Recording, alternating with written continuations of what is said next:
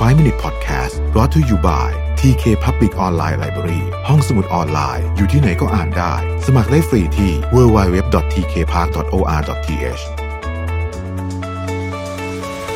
5 minutes podcast นะครับคุณอยู่กับประวิทยานุสาหะ วันนี้จะมาเล่าเรื่องของฟีบี้สเนตซิงเกอร์ให้ฟังครับ ก็จริงๆบอกว่าเธอก็ดำเนินชีวิตแบบปกติมาจนกระทั่งอายุ 34 นะครับ เธอเป็นลูกสาวของลีโอเบอร์เน็ตนะฮะซึ่งพูดแค่นี้ปุ๊บก็รู้เลยว่านี่คือเจ้าพ่อแห่งวงการโฆษณานะครับเธอเติบโตมาในบ้านทรงโบราณสมัยยุค 1940 นะครับเดิมทีเนี่ยเธออาศัยอยู่แถวๆชานเมืองชิคาโกนะครับจากนั้นก็ย้ายไปอยู่ทางตอนเหนือของอิลลินอยส์นะฮะฟิบีมุ่งหน้าไปทางตะวันออกเพื่อเรียนที่เพนซิลเวเนียนะครับจากนั้นก็เป็นครูสอนวิชาวิทยาศาสตร์ กับคณิตศาสตร์ที่โรงเรียนแห่งหนึ่ง นะฮะแล้วก็ถึงเวลาที่เหมาะสมก็แต่งงานมีลูกลาออกมาจากงานมาดูแลครอบครัวนะครับอะไรทำนองนี้นะฮะพอย่างเข้าไป30ฟิบี้กับเดฟสามีเนี่ยและลูกทั้ง 4 ก็ย้ายไปที่มินนิโซตานะครับในบันทึกของเธอที่ชื่อว่า Birding on Borrowed Time ฟีบี้บรรยายถึงช่วงแรกที่เธอเริ่มหลงไหลเออนกนะฮะว่ามันเป็นการตื่นรู้เธอหลงไหลนกเธอรู้สึกว่ามันเป็นมันเป็นของที่แปลกใหม่ในชีวิตเธอมาก เพื่อนบ้านคนหนึ่งเป็นพวกข้างใครนกมาก วันหนึ่งตอนที่พวกเขาออกไปข้างนอกด้วยกันเพื่อนบ้านคนนี้ยื่นกล้องสองทางไกลให้ฟีบี้และชี้ไปที่นก blackbird warbler ตัวผู้สีแสดพร้อมบรรยายลักษณะของมันให้ฟังฟีบี้ไม่เคยสนใจเรื่องนกเลย ทั้งยังไม่เคยได้ยินชื่อนกสายพันธุ์นี้มาก่อน แต่เธอก็ติดใจตั้งแต่วันนั้น แล้วก็จัดทริปไปเที่ยวละแวกใกล้เคียงกับเพื่อนทำให้เธอรู้จักนกในแบบที่แตกต่างจากเดิมโดยสิ้นเชิงฟีบี้บอกว่าช่วงเวลาเหล่านั้นเป็นฤดูที่น่าพิศวงและอัศจรรย์ ความตื่นเต้นยินดี โถมเข้าใส่เธอ เธอรู้สึกว่าเธอได้ค้นพบจุดสนใจที่หายไปจากชีวิต ในเวลาตอบมางานของเดฟสามีของเธอทำให้ครอบครัวต้องย้ายไปที่เซนต์หลุยส์นะฮะฟีบี้ก็ได้สมัครเข้ากลุ่มคนดูนกที่นั่น และได้รู้จักกับสถานที่ดูนกในแถบนั้น สุดท้ายการตื่นรู้ในตอนต้นกลายเป็นการไล่ตามความฝันแบบเต็มรูปแบบ ภายในปีเดียวฟีบี้ทำลายสถิติของรัฐมิสซูรีด้วยการเห็นนกมากถึง 275 สายพันธุ์ เธอเริ่มข้ามเขตเข้าไปในรัฐอิลลินอยส์สร้างสถิติใหม่ที่นั่นเช่นกัน และเนื่องจากลูกๆเริ่มโตแล้ว ไม่ต้องดูแลมากเหมือนเดิมฟีบี้เลยขยับขยายความฝันนี้ และออกเดินทางดูนกไปทั่วประเทศ ต่อจากนั้นเธอก็เริ่มออกนอกประเทศโดยเดินทางไปยังเม็กซิโก ตามด้วยกาลาบากอส และไปเอกวาดอร์นี่เป็นทริปครอบครัวที่รวมการดูนกอยู่ในนั้นด้วย หลังจากไปไกลถึงเคนยาความหลงใหลของฟีบี้ก็เพิ่มมากขึ้นอีกระดับเดฟร่วมวงด้วยในการดูนกช่วงสองอาทิตย์แรก หลังจากนั้น ฟีบี้ขออยู่ต่ออีกสองสัปดาห์ ทุกวันเธอจะออกไปกับหัวหน้าทัวร์และหายไปจนบ่ายแก่ๆ เธอจะได้รายชื่อนกสายพันธุ์ใหม่มาเรื่อยๆ และมั่นใจในทักษะการจำแนกสายพันธุ์ของนกของตัวเองมากขึ้นพอจบทริปเธอจำต้องกลับบ้านอย่างไม่ค่อยเต็มใจเท่าไหร่นัก ในใจปรารถนาแรงกล้าที่จะกลับไปลงสนามให้เร็วที่สุดเท่าที่จะทำได้ แม้แต่ตอนอยู่บ้านการดูนกก็กลายเป็นความหลงไหลอย่างเต็มรูปแบบ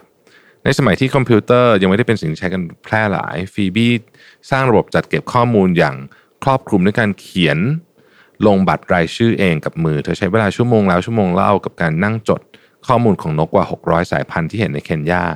และอีกกว่า 600 สายพันธุ์ในทวีปอเมริกาเหนือขณะที่ฟีบี้ทุ่มเทเวลาให้กับการศึกษานกมากขึ้นเรื่อยๆครอบครัวของเธอก็เริ่มบ่นว่าเธอใช้เวลาจัดเก็บข้อมูลเกี่ยวกับนกมากเกินไป การจดจ่อมุ่งมั่นนี้ก่อให้เกิดปัญหาในภายหลัง แต่สำหรับตอนนี้ฟีบี้ไม่คิดจะหันกลับเธออุทิศ เวลาที่เหลือในชีวิตให้กับการดูนกมากกว่าใคร หลังจากฟีบี้เดินทางดูนกที่แอฟริกานานหนึ่งเดือนโดยไม่หยุดพัก ซึ่งถือเป็นทริปต่างประเทศครั้งใหญ่ เธอก็เข้าขั้นเสพติดและวางแผนทริปใหม่ๆในอเมริกาและต่างแดนอย่างรวดเร็ว ตอนนั้นเดฟกำลังปรับตัวให้เข้ากับบทบาทใหม่ในที่ทำงานส่วนลูกทั้งสี่ก็โตเกือบหมดแล้วเธอจดลงสมุดบันทึกว่านกกับการเดินทางกลายเป็นศูนย์กลางของชีวิตฉัน แต่แล้วเธอก็ตรวจพบมะเร็งผิวหนังชนิด เมลานโนมาซึ่งทำให้แผนของเธอต้องสั่นคลอน เพราะมะเร็งเกือบเข้าระยะสุดท้ายแล้ว เธอไปหาผู้เชี่ยวชาญเกี่ยวกับโรคนี้ถึง 3 คน ซึ่งล้วนลงความเห็นตรงกันว่า เธอมีเวลาอยู่บนโลกนี้อีกราวหนึ่งปี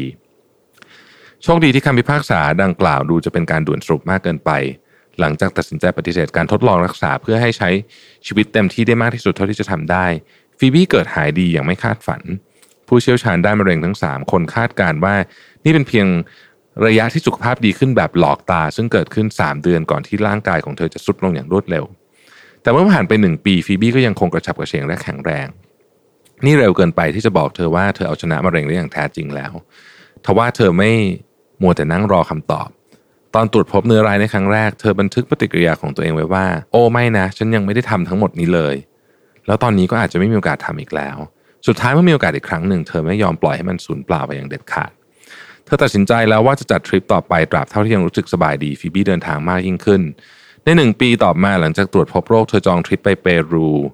สุรินาเมเนปาลและนี่ไม่ใช่การเดินทางที่สะดวกสบาย เธอต้องขึ้นเครื่องบินภายในประเทศหลายต่อพายเรือคานูอีก 3 ชั่วโมงและปีนเขาสูง แถมเที่ยวบินเหล่านั้นก็ยังไว้ใจไม่ค่อยได้อีกด้วย แต่มันไม่มีทางเลือกอื่น ซึ่งเที่ยวบินเหล่านั้นมักจะถูกยกเลิกในนาทีสุดท้าย หรือว่าล่าช้าดีเลย์ยาวนาน จุดดูนกที่ดีที่สุดหลายแห่งเป็นป่าฝนที่เต็มไปด้วยยุงอันเป็นพาหะของมาลาเรีย และอีกสารพัดโรคอันไม่พึงปรารถนาอย่างไรก็ตาม การเดินทางในประเทศเหล่านี้ยังไม่จบฟีบี้ก็กระตือรือนจะวางแผนเพื่อไปบราซิลต่อแล้ว ในที่สุดนี่ก็เป็นรูปแบบการใช้ชีวิตใหม่ของเธอ เธอเดินทางไปยังดินแดนอันไกลโพ้นและเข้าไปในป่าขึ้นเขาลงห้วยเพื่อเสาะหานกสายพันธุ์ใหม่ๆ บางครั้งถึงกับต้องพึ่งแสงเทียนในการดูนกกันเลยทีเดียว การเดินทางจะกินเวลา 10 วัน 2 สัปดาห์หรือบางครั้งก็เป็นเดือน เธอไม่เคยคิดจะรอการเดินทางใหญ่สองสาครั้งต่อปีอีกแล้ว เวลาอยู่บ้านของฟีบี้เธอจะเก็บข้อมูลของนกตามหลักชีววิทยาอย่างละเอียด นี่กลายเป็นแบบแผนกิจวัตรและวิถีชีวิตของเธอ หลังจากท่องโลกเพื่อดูนกทุกสายพันธุ์อยู่หลายปีฟีบี้เนสซิงเกอร์ก็ขึ้นแท่นปรมาจารย์ด้านการดูนกจำนวนนกที่เธอพบค่อยๆ เพิ่มขึ้นเรื่อยๆ ในช่วง2อสปีแรกเธอเห็นนกราว 600 สายพันธุ์ แต่ตอนนี้นกเพิ่มขึ้นเป็น 5,000 กว่าสายพันธุ์แล้ว ในปีหนึ่งที่เธอเดินทางอย่างบ้าระห่ำเธอเห็นนกสายพันธุ์ใหม่กว่า 1,000 สายพันธุ์ ก่อนที่จะค่อยๆ ลดการเดินทางอย่างเอาเป็นเอาตายแบบนั้นลง จนเห็นนกเฉลี่ย 500 สายพันธุ์ต่อปี ตอนนี้เธอครองสถิติโลกของผู้หญิงที่เห็นนกที่ระบุสายพันธุ์ได้มากที่สุดในโลก และเธอยัง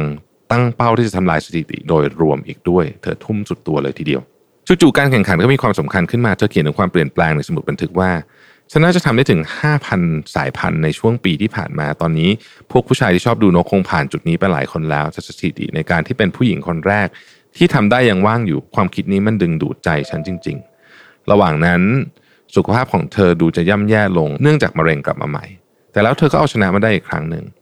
เธออธิบายกับนักข่าวที่เขียนบทความเกี่ยวกับภารกิจสุดท้าทายของเธอลงหนังสือพิมพ์ว่า เธอกำลังยื้อเวลาอยู่ แต่นั่นก็ทำให้เธอมุ่งมั่นที่จะใช้ชีวิตที่ดี และการที่เธอรู้ว่าเธอมีเวลาอยู่บนโลกนี้อย่างจำกัด ยิ่งทำให้เธอยิ่งอยากทำเป้าหมายสุดท้าทายอันนี้นะฮะ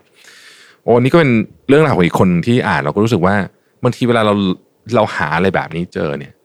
ไม่ใช่ทุกคนที่โชคดีที่หาอะไรแบบนี้เจอ แต่ถ้าหาเจอแล้วเนี่ย อาจจะโชคร้ายถ้าทิ้งมันไปนะ ขอบคุณที่ติดตาม 5 minutes นะครับ สวัสดีครับ 5 Minute Podcast Presented by TK Park